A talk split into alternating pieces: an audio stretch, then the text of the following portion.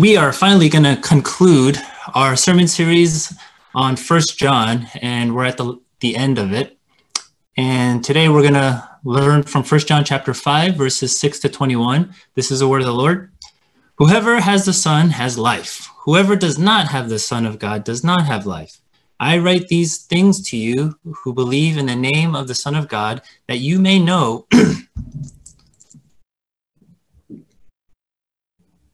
Hey, the first part of the passage is not here. Nah. All right, I'm going to open a physical Bible and let me read it.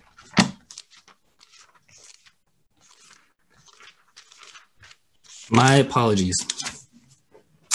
All right, the first part of the passage, which is actually the difficult part of the passage, uh, it says this This is he who came by water and blood, Jesus Christ, not by the water only, but by the water and the blood.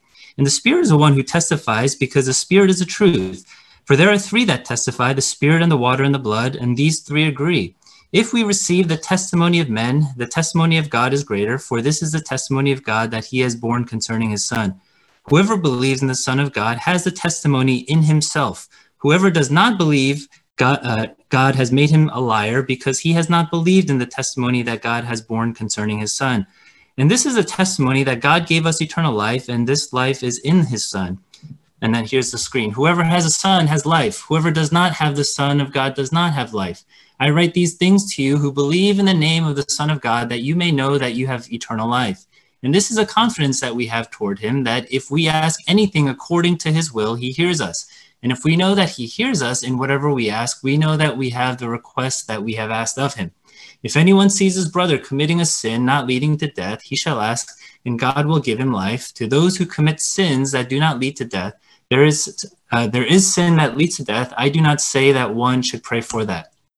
If anyone says, I love God and hates his brother, he is a liar, for he who does not have love his brother whom he has seen cannot love God whom he has not seen. Uh, what is going on?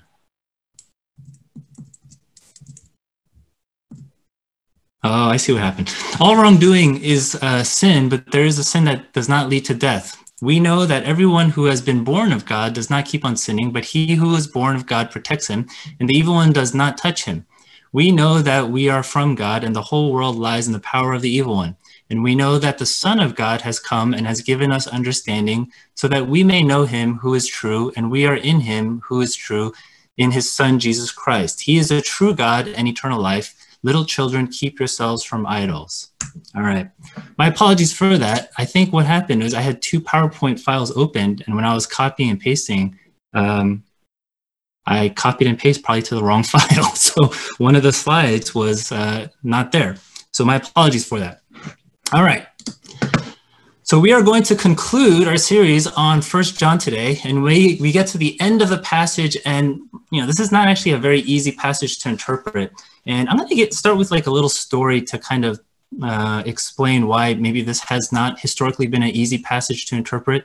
And it's a little bit nerdy, but uh, I think some of the people here appreciate some of the nerdy stuff. So um, I'm going to just tell it anyway. Normally, I wouldn't talk about these kinds of things. But, uh, you know, when I was in seminary, there was a class, and in this class, we had to learn about the different kinds of manuscripts that the Bible is based upon. So uh, some of you may not be aware of this, but we actually don't have the original manuscripts written by the original authors. Uh, rather, what we have are these scribal copies of these original manuscripts. And for the most part, the content of these manuscripts are pretty consistent with one another, but there are some manuscripts that have certain differences. And I, I, don't think that should really bother us because the differences actually don't have significant impact uh, on our theology. And there's enough redundancy in the Bible where you can draw certain theological beliefs and doctrines from multiple places in the Bible rather than relying on a single passage where the maybe the authenticity is not uh, quite certain. But uh, if you read your English Bibles, like the physical Bibles, probably not in your phones, but if you read like physical English Bibles, sometimes you'll see notes about this. So you'll see uh, variants of manuscripts pointed out. For example, if you read the end of the Gospel of Mark, uh, there's a note there that tells us that some of the earliest manuscripts don't actually include chapter 16, verses 9 to 20. So people will refer to like the shorter ending or the longer ending of the Gospel of Mark. Uh, if you read the eighth chapter of the Gospel of John, there's a story about a woman who has been caught in the act of adultery, and Jesus has let him uh, who is without sin among you be the first to throw a stone at her. And if again, if you have a physical copy of the Bible, there's going to be a note in there that says uh, the earliest manuscripts actually don't include that story. And if you look at the Lord's Prayer in Matthew 6, there's a footnote there, and it says some manuscripts add, For yours is the kingdom and the power and the glory forever. Amen. So if you've wondered why we pray that in the Lord's Prayer, even though you don't see it in Matthew chapter 6, uh, that's the reason. So some manuscripts, uh, you know, they have an additional phrase, but people who translate the Bible, they they look at the manuscript evidence and they make a decision and they say, well, that probably wasn't part of the original manuscript, uh, which is why some of these things are not included in the English Bible. Now, sometimes these manuscripts would have these uh, scribal mistakes. So because there's no computers back then, and what they're doing is they're physically copying the manuscript, uh, sometimes they would make a mistake and uh, you know, it's very understandable mistakes. So, for example, they might write a word two times in a row, and that's a pretty easy mistake to spot and say, oh, the scribe just made a mistake when he was copying it down and he wrote a certain word twice in a row.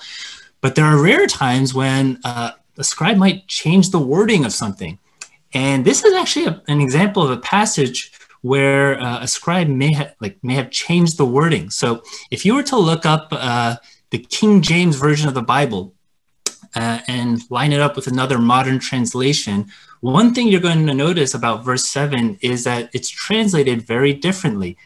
That's because the King James Version is uh, used a different manuscript that is dated later than our modern English translations. And so in our translation in verse 7, it says, For there are three that testify the Spirit and the water and the blood, and these three agree. But then if you read the King James Version, it says, For there are three that bear record or testify in heaven the Father, the Word, and the Holy Ghost, and these three are one. And so, what happened? I don't know why I remember this from seminary. This is literally like over 10 years ago, but I remember this story and this passage. But uh, what happened, and I guess the best guess is maybe a scribe who was copying this down probably couldn't make sense of what it meant by the Spirit, the water, and the blood and maybe assumed it was copied incorrectly. And so a scribe said John probably meant to refer to the three persons of the Trinity and testify that, that, the three persons testified to it. And so uh, they, they changed it. Now, that's just a guess, and we don't really know, but people are kind of trying to make sense of the differences that they see in these ancient documents, in these manuscripts.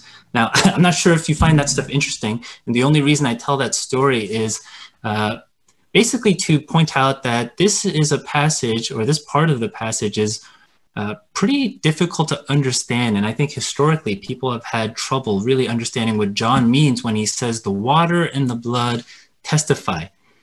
Uh, at the same time, the main point I think is pretty clear. And so, you know, every time we do a Bible study or approach the Bible and, you know, we kind of have some questions about some of the details of the passage, I do think oftentimes it is the case where we are not sure of the details. The, the main point is actually pretty clear. So what I'm going to do today is I want to frame this message around the clear main point and then hopefully give some insight into some of these details along the way.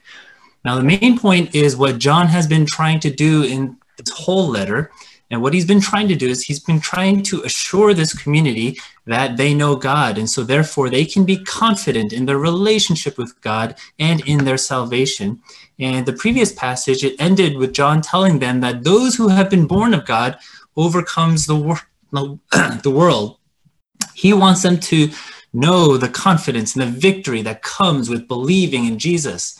And then in today's passage, he's trying to continue to assure them of these things. The purpose of his writing to them is so that they may know that they have eternal life. It's not simply about having eternal life, but it's also about knowing that they have eternal life. And that, friends, is a matter of assurance. Now, why is it important to have assurance? Uh, I don't know if anyone here has ever experienced maybe the kind of doubt that makes you wonder about your own salvation. Uh, but I've encountered some people who struggle with that. And sometimes it's people who are just kind of newer to the faith and maybe they don't know the Bible very well or don't really have a firm grasp on, on the gospel message.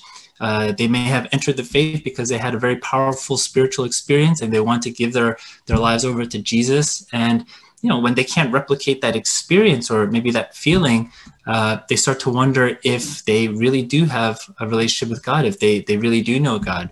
You know, other times it might be someone who has been a Christian for a while, but then they have this, I guess, this big moral failing, and it puts their entire identity as a Christian into into question, and so they begin to, you know, lack assurance. Like, oh, I can't believe I, I did that. Uh, am I am I really a Christian? You see, not having assurance can be disorienting, and that disorientation can prevent you from really accessing the joy and the power that is supposed to come with knowing that you have eternal life. Now, even in other areas of life, assurance matters, right? Uh, it changes things when you don't have assurance. It makes you more anxious. It makes you uh, uncertain of all kinds of things. And out of that uncertainty and anxiety, uh, all kinds of negative things come out. Uh, maybe it makes you a little bit more controlling or maybe indecisive. And you can't really live life uh, with confidence. Without assurance, you can't really enjoy things. Now, I know at this moment, uh, a lot of people are probably thinking about schools, the opening of schools. It's a big topic of conversations for uh, those of you who are students, those of you who are teachers, and those of you who are parents who have to make a decision about whether to send kids to school. And what you want is you want some assurance that uh, if you're working at a school or going to a school or sending your kids to school, you want some assurance that everything is being done to keep them as safe as possible or to keep you as safe as possible. And if you can have some of that assurance, then things will be fine. Uh, then the matters, uh, then that, you know, that really matters in terms of your level of confidence and your level of enjoyment of the school. Now, having assurance with respect to spiritual matters and spiritual things is more important than the kinds of assurance we typically look for in this world because spiritual things are much more foundational. That means having spiritual assurance uh, has an effect on your general sense of assurance in life. And John wants to give this community assurance that you have eternal life. Now, assurance of eternal life is not necessary for salvation, but it is necessary if you want to live and experience the Christian life to its fullness. Without assurance of eternal life, it is going to be hard to experience the kind of peace and the kind of joy and the kind of security that comes with knowing Christ. Uh, it's a little bit like the difference between walking over this massive chasm on a solid bridge made of steel and concrete versus walking over this massive chasm on this like tiny, small, old, creaky bridge made of like rotting wood, right? When the wind blows hard, you're going to be pretty confident on that solid bridge that your footing is fine and you'll be able to make it across. You might even run across. On that old creaky bridge, you know, the wind starts to blow, right? The bridge starts to move. And what do you do? You walk across this bridge with a lot of fear and anxiety, like very slowly, very carefully. Now you'll make it across that chasm on that bridge, but uh, you'll do it slowly and you won't flourish as you do it because you don't have uh, the assurance that you need to to get across. And i think that's why assurance is so important. It's it's knowing that we have been given an access uh, to that solid bridge that won't break. Now, i've been uh, thinking about uh, the next sermon series and you know, to be quite honest with you, usually the the last sermons of the series are my weakest sermons because by that point uh, I guess in my head I've moved on and I'm already thinking about the next series. So uh, if you're joining us for today for this last sermon, uh, you know I hope the Spirit is working mightily and the Word of God comes alive today. But I've already been thinking about the uh, the next sermon series, and I have a couple of ideas. But uh, one of the ideas I had was uh, I'm thinking about doing maybe a series on the promises of God, and the reason why is because I do get a sense that we could all use some encouragement, and having assurance in the promises of God I think really will give us some of the resources we need to deal with some of the things that we are facing in life. And I don't know how you get through a year like 2020 where there is so much loss of life, and even in this past week, right? So much loss of life, uh, at least in the uh, the world of celebrity. Uh, so much, you know, division, so much vitriol, so much uh, racial injustice, so much instability, uh, so much uncertainty with respect to our own personal lives and even, I guess, the future of what things will look like next year. Uh, so much corruption uh, emerging, and not just from uh, politics, but uh, even in churches. Like all these kinds of stories are coming out. How do you get through a year like 2020 without really being assured of the promises of God? What is going to keep you from falling into despair and hopelessness and depression? What is going to keep you from feeling utterly defeated by the circumstances of life and the world? I think it's having the assurance that you know God. It's having the assurance that God is with you, having the assurance that God is in control, that God loves you, right? And so on and so on. But in order to have assurance in those promises, I think you need to have assurance of something even more foundational, which is you need the assurance that you belong to God and you have eternal life. And that's what John's emphasis is in this letter and in this passage. Now, in order to have assurance, there's something basic that we need, which is the truth, right? The truth. Uh, the thing that will threaten assurance are going to be lies. If schools were to lie about the process and the procedures to ensure the safety of faculty and students, uh, then you won't you won't have assurance, right? So truth matters. Now, this isn't the first time that John has talked about the truth. Whenever he talks about truth, we have seen that it's always uh, been done in connection with the Spirit. And in verse 6, he says, And the Spirit is the one who testifies because the Spirit is the truth. Now, just as when John personified love by saying God is love, here again, there's a personification of an attribute here. It's not saying that the Spirit tells the truth, but John is actually saying the Spirit is truth. The source of truth itself is found in God Himself. Not only does he say the Spirit is the truth in verse 6, but also in verse 20, when he refers to the Son of God as the one who is true. So even the Son of God, even Jesus himself is personified as true which is what Jesus ultimately says in the Gospel of John when he claims to be the way, the truth, and the life. So when the Spirit testifies to the one who came by water and blood, Jesus Christ, it comes from the very source of what truth is. It comes from God Himself. And we can have assurance because the Spirit is truth, and therefore his testimony is going to be true. In fact, when someone doesn't believe in that testimony, John goes so far as to say, You make God out to be a liar.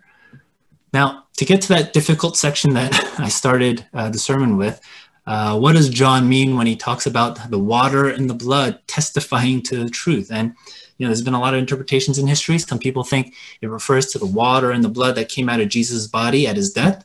Uh, other people say it refers to the sacraments of baptism and the Lord's Supper. Uh, I'm not really convinced by those.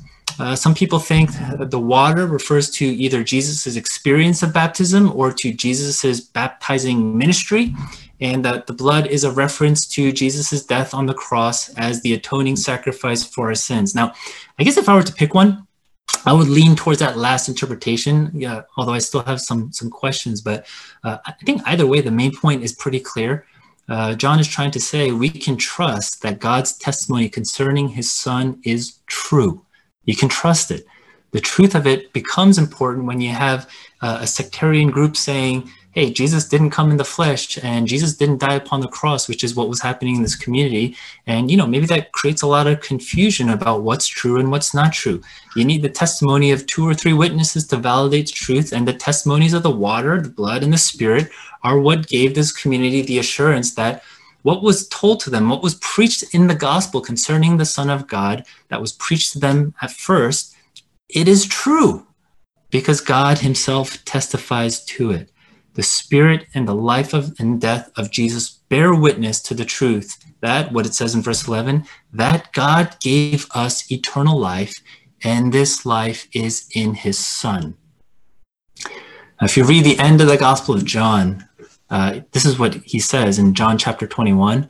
These are written so that you may believe that Jesus is a Christ, the Son of God, and that by believing, you may have life in his name. So the Gospel of John is written so that you would believe in Jesus Christ. Uh, in verse 13 of our passage, John gives a reason for writing this letter, and he says, I write these things to you who believe in the name of the Son of God, that you may know that you have eternal life. So you see, you see the difference. The Gospel of John is saying, I'm writing this so you believe. First John is saying, I'm writing this so you may know that you have eternal life. It's about assurance, friends. Now, when people talk about eternal life, um, you know, sometimes I hear two two things. Uh, first, I hear people say, uh, "Why would anyone want to live forever?" Because that doesn't sound very very good. uh, zombies live forever, and that's considered a curse. If you're a fan of X Men, Wolverine, he doesn't necessarily live forever, but he ages very slowly, and therefore he outlives everyone. And uh, in the movies, and probably in the comics too, right, that's considered probably more of a curse than a blessing. So uh, to some people, eternal life doesn't really sound all that great. And the, the second thing I hear is um, people would say, well, eternal life maybe is something that's um, more meaningful for the future when we are about to face death. And that's really when we uh, value and treasure something like eternal life. And, you know, to be sure, eternal life should help us when we face death, but uh, it also has spiritual benefits in the present if we properly understand what eternal life is, if we understand what we have been given uh, by our uh, relationship with Jesus Christ. It's not just about quantity of time, but it's really about equality of life. Eternal life is something that we ought to long for, not because it means we get to live forever, but we ought to long for it because of who we are connected to. And when we abide in Jesus and the Spirit dwells within us, then we have access to a taste of what life will be like for us in the new heaven and the new earth. And this life is meant to be incredibly filled with joy and glory. Now, uh, by the way, uh, Jonathan Edwards, he, he has a sermon series on First Corinthians chapter 13, and uh, there's about like 15 or 16 sermons based on First Corinthians 13. And, you know, at the end of last year, uh, I preached on First Corinthians 13. So uh, I remember looking at his sermons and I was like, oh man, he, he extracted a lot from this one chapter. But there is this one uh, sermon at the end um, where he's he's talking about when Paul says love never ends. And it's really this majestic sermon because he talks a lot about heaven and it, it stirs the imagination as to how wonderful heaven will be. And one of the reasons it's going to be wonderful is, and he, he quotes from First John actually, he says, because God is love. And so when we come face to face with God, we will experience the greatest love that we have ever experienced on earth in the final application he makes, what he does is he exhorts people, he says, live a life of love. And this is what he says by living a life of love, you will be in the way to heaven. As heaven is a world of love, so the way to heaven is the way of love. This will best prepare you for heaven and make you um, uh, meet for an inheritance with the saints in the land of light and love. And basically, you know, what he's trying to say is this like, uh, the best way to prepare for a life in heaven is really to live a life of love because that's what heaven will be like. It will be filled with love. You will be living a life of love. Why should we love one another? Why should we love people today? It's it's preparing us for the life that is to come. And so you see, having assurance of eternal life also means that we have assurance of our future life in heaven, which is a life of the fullness of love. And the only reason I mention that is because loving one another was an emphasis in this letter. But going back to eternal life, you know, rather than define eternal life, I, I think maybe it's better to use a story uh, to describe what eternal life means and uh, what it can uh, do to us. And this is a story from John chapter 4.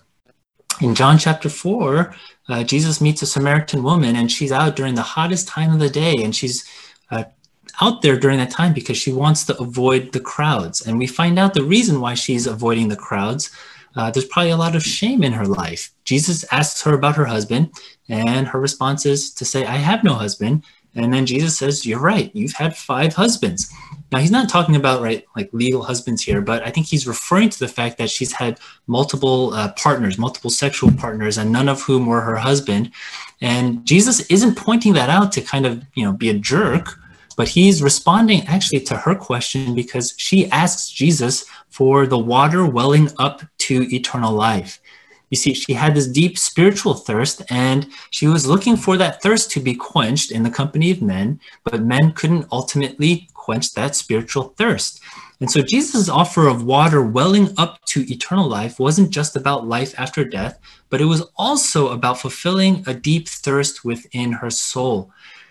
Now, all of us have these kinds of thirsts in our soul. It's it's a longing that we all want to be fulfilled, and know, you might look for this fulfillment in all kinds of places. The typical spots would probably be in your uh, in your career, in your academics, your your family, your finances. Maybe it's uh, approval or your popularity or your status before other people. Maybe it's even your sense of moral righteousness that you are a good person. But those things don't really have the capacity to quench our hearts or our thirst, the thirst of our hearts, to the same level that Jesus can. And maybe that's why John ends this letter in a very abrupt way. And he says, Little children, keep yourselves from idols. Idols are tempting when we believe they can quench our thirst. Rather than turn to idols, we should turn to Jesus so that we can abide in him. And in that abiding in Jesus is when we get to, um, you know, we receive eternal life because of his death upon a cross, but to have the assurance that we have eternal life, to have the assurance of our relationship with him, in that is where uh, we will experience the deepest fulfillment of our souls, where our souls, the thirst of our souls, will be quenched. So I guess the question then is, if uh, you're the reflective type, um, why why don't we turn to Jesus when we feel that deep thirst in our souls? Uh, why why are we continuing to turn to uh, these other things that satisfy us? And I, I think maybe part of the answer is maybe we don't have assurance, right? Maybe deep down we aren't really certain about eternal life. Maybe we aren't certain of the truth of eternal life in Jesus, which is why we need the witness of the Holy Spirit. Maybe we aren't certain that we have eternal life because uh, we think we're not good enough, which is why we need to be reminded of the witness of the water and the blood in the gospel of Jesus Christ. Maybe we aren't certain that eternal life is actually good enough to quench our souls, which is why we need to pray. And uh, I, I didn't go into it in depth, but John actually talks about prayer in verses 14 and 15. And uh, he certainly talks about abiding in Jesus. You see, it's one thing to have eternal life, it's another thing to have the assurance that we have it and to have the assurance that it is indeed good. But if we have that assurance, you know, then our walk across this deep chasm will be like a walk across a bridge of stone and steel, right? Rather than a walk across an old, creaky wooden bridge. You know, if 2020 has uh, done anything, uh, I imagine it has revealed in us uh, deep insecurities, right? Deep uncertainties, and in that deep idolatries. And that's not entirely a bad thing. You know, it's like what Hebrews 12 says God shakes the earth in order to reveal a kingdom that cannot be shaken. And 2020 has certainly been a year where God has shaken things up. But you know, if it reveals something that ultimately cannot be shaken and we cling to that, then actually we come out of this year with something um, better, something that will actually give us greater joy and greater security and greater peace than we thought we could ever know. And so, friends, if you believe in Jesus, if you put your trust in Jesus, certainly you have eternal life, and nothing in this world can shake you enough to take that away. But John's emphasis is this as well. You also need to know that you have eternal life. Uh, you have to have the assurance that you have eternal life. And that assurance is possible. Uh, we can have that assurance. And when we have that assurance, we can live uh, life, experience the fullness of who God is and the gifts that He gives to us. In particular, the gift of eternal life. We can experience these things to its fullness. Let's pray together. God, we thank you for um, this letter, and you know, as we conclude this series, uh, just some of the, the, the things that we've been reminded of, uh, the importance of you know loving you and obeying you, the importance of loving one another, uh, the importance of you know holding grasping firm to the truth and uh, relying upon the, the witness of the holy spirit. Um, we pray god that you would impress these things upon our hearts. Uh, but even more so as john concludes this letter we pray god that you would give us the assurance uh, that you have indeed given us the gift of eternal life through your son uh, we pray god that we would be convicted that life in your son is um, filled with greater joy and greater peace. And uh, especially this year when we feel so much fear and anxiety uh, over things that are out of our control, when we, um, you know, maybe feel uh, a melancholy or a depression uh, or a sadness because of the things and the people that are being lost. Uh, remind us, God, of your wonderful promises and allow those things to uh, uphold us and help us to uh, walk through life and experience life, uh, not upon our own strength, but really uh, relying upon this really strong bridge that you have built for us, made of steel and concrete, and um, this thing that um, nothing can shake or nothing can destroy, um, because you have given us, as Hebrews says, you have given us a kingdom that cannot be shaken. And, um, you know, as everything is being shaken uh, this year, including churches, uh, we pray, Lord, that um, believers, um, churches, would hold more firmly to uh, the things of you. Um, you know, because we really have to, we really need to. Uh, I'm not sure how we make it uh, without uh, abiding in you. Um, but help us to do that. Help us to seek time to do that, to find time, uh, desire to do that. fill us with, with a greater desire and longing um, for Jesus Christ, in whose name we pray. Amen.